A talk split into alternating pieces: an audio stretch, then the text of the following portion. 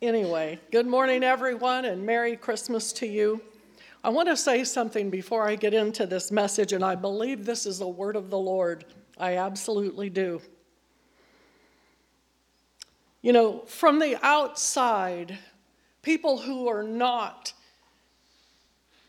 in church all the time or uh, haven't been raised in that way may look upon Christians and think, I could never achieve that type of perfection.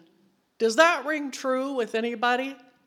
Do you want to know something? There is no perfection within a Christian.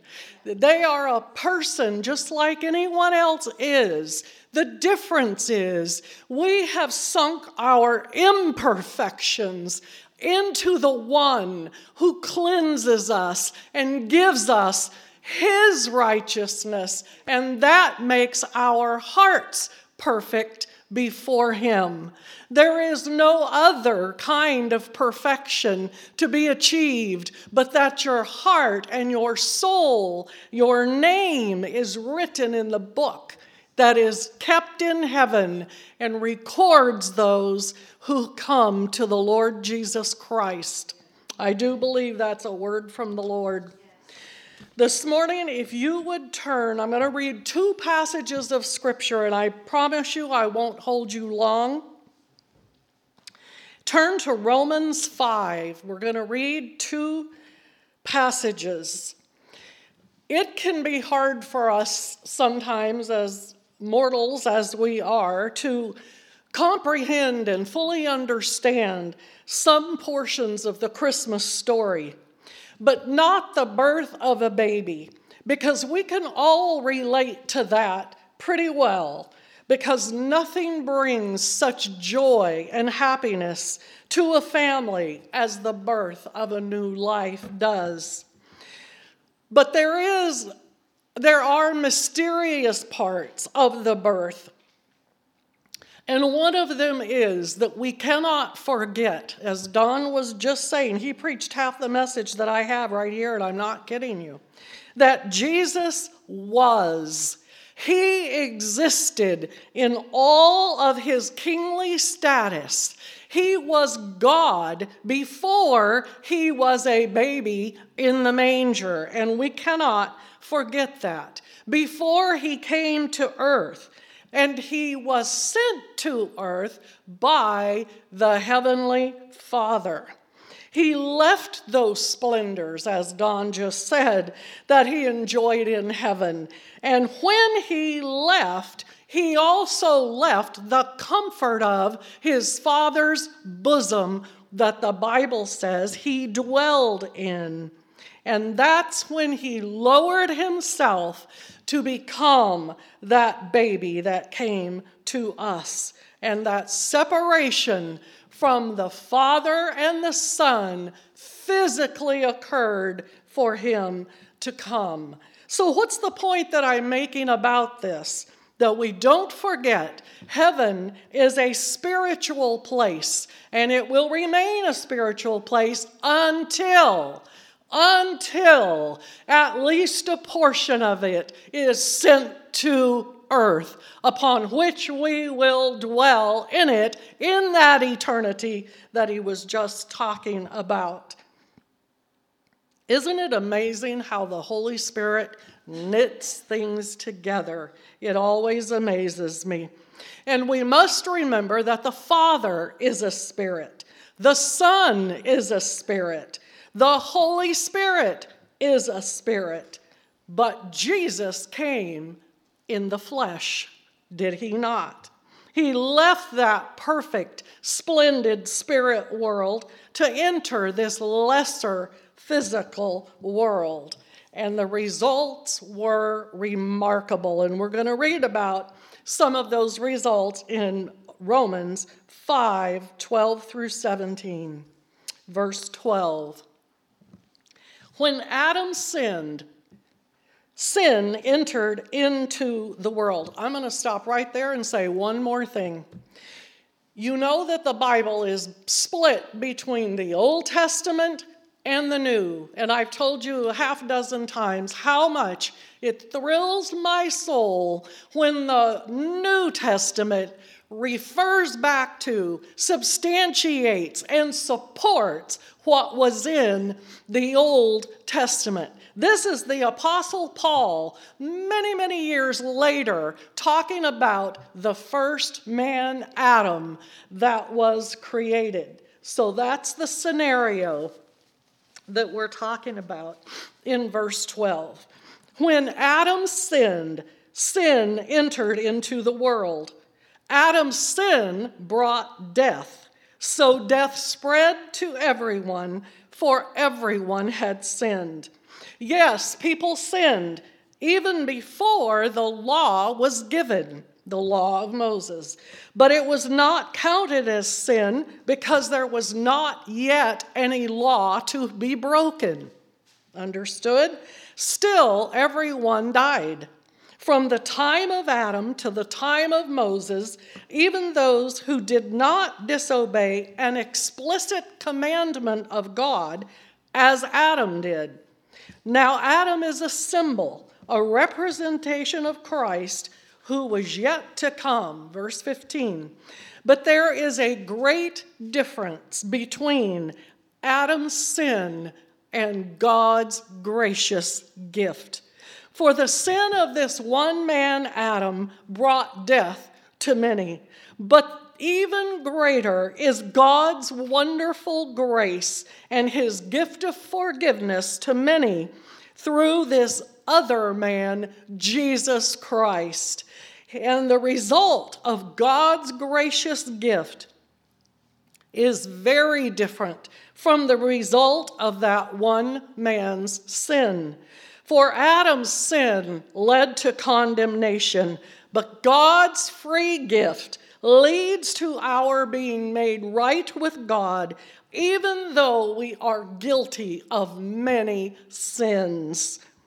For the sin of this one man, Adam, caused death to rule over many, but even greater is God's wonderful grace and his gift of righteousness.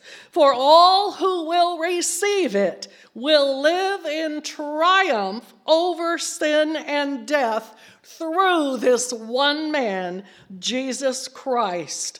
Yes, Adam's one sin brings condemnation for everyone, but Christ's one act of righteousness brings a right relationship with God and new life for everyone.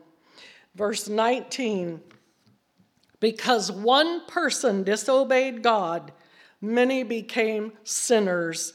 But because one other person obeyed God, many will be made righteous. Amen. Can we just thank him for a minute for coming? Had he not come, there would be no way for us to become righteous with God. And now, if you'll please turn to Isaiah 42, I'm going to read a few verses there and we will conclude. This is the passage I wanted to read last Isaiah 42, because it tells us who the man was who came to us. This passage is called the servant song, and that's what I would call this message this morning the servant song, and God Himself is the speaker.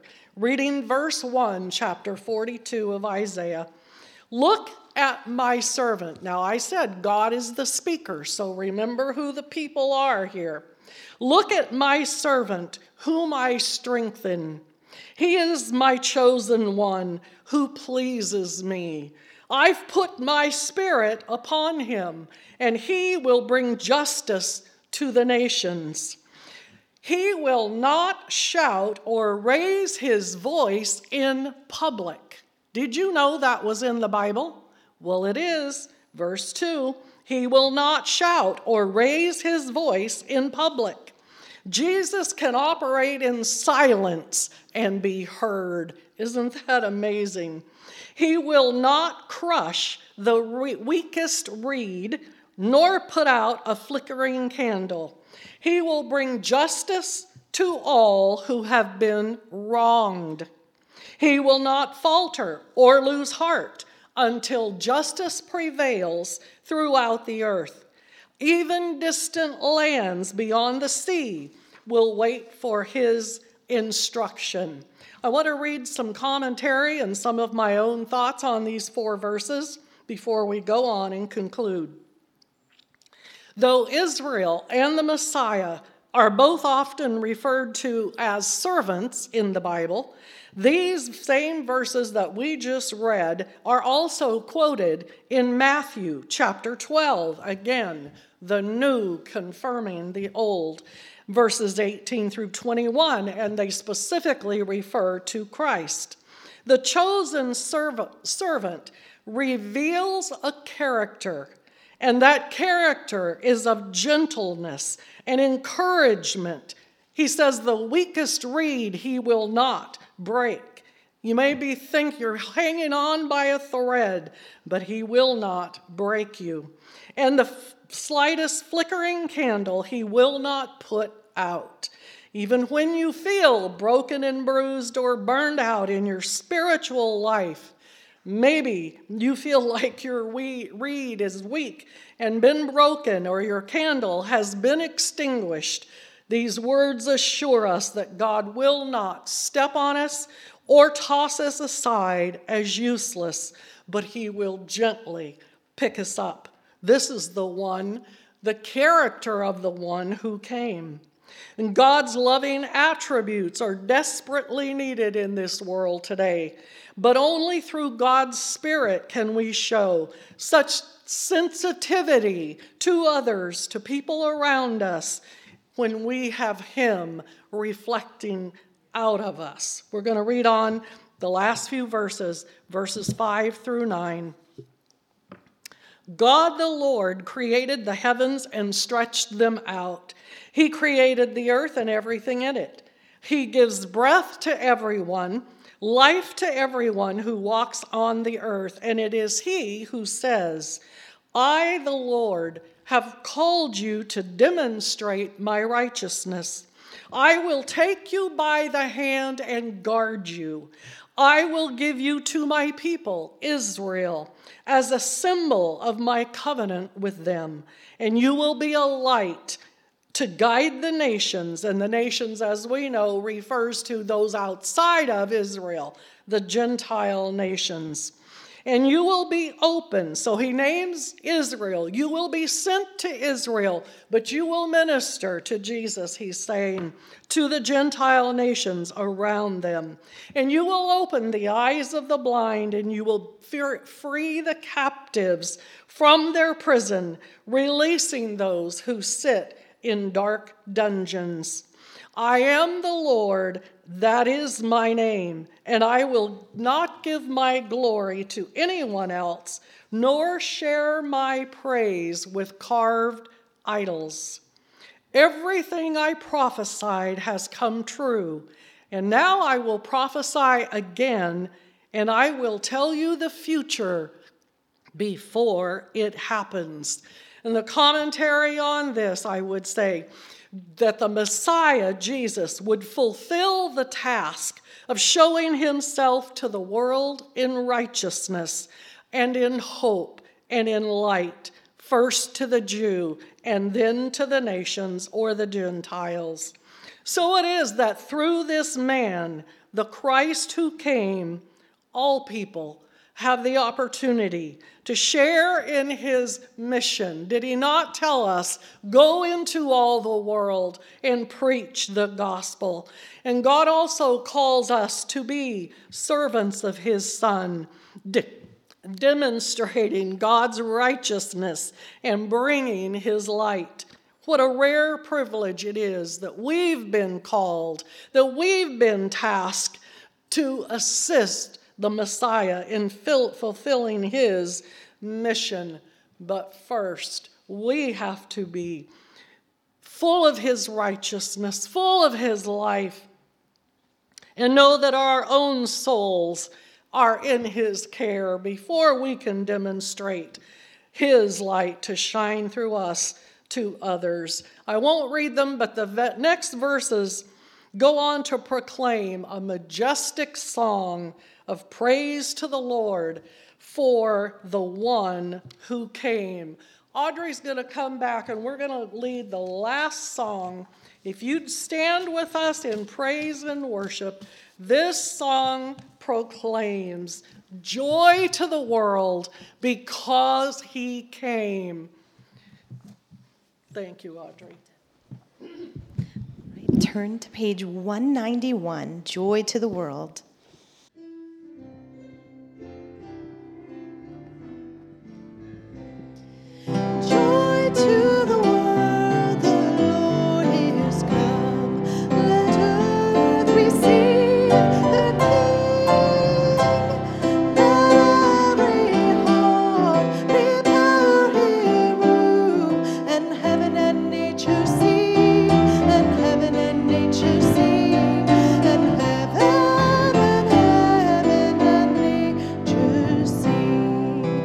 joy.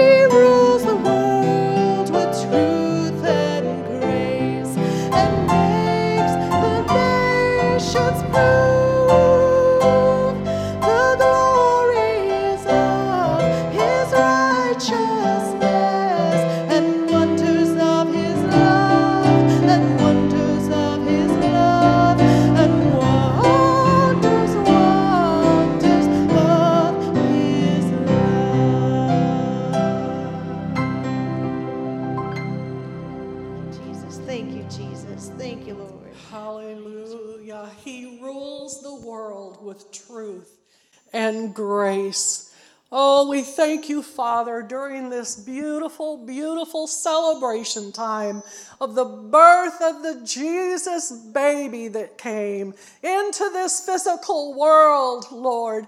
You had to come in the physical in order to deal with and be that sacrifice for the spiritual man. Oh God, I pray that everyone here today and everyone that hears this message will secure their future world, their future life, their eternal life, Lord, in the spiritual realm with Jesus Christ because he came. Oh Lord, it's so, so easy that we just assume that we're okay. But Lord, you called us to repent. You said, Ask me for forgiveness, and I will cover your sin and make you white as snow, something that the law could not do. Oh, but your precious coming, Lord, enabled you to be that sacrifice that would pay that price upon that cross in Calvary's Hill, Lord. I pray for every single one here today, Lord, that the joy that you brought will ring true in their hearts, that the joy of the Lord would be their strength, oh God, and that they would go from this place knowing without a doubt that you are their Savior as you came to the world to be. And we ask these things in Jesus' precious name. Amen and amen.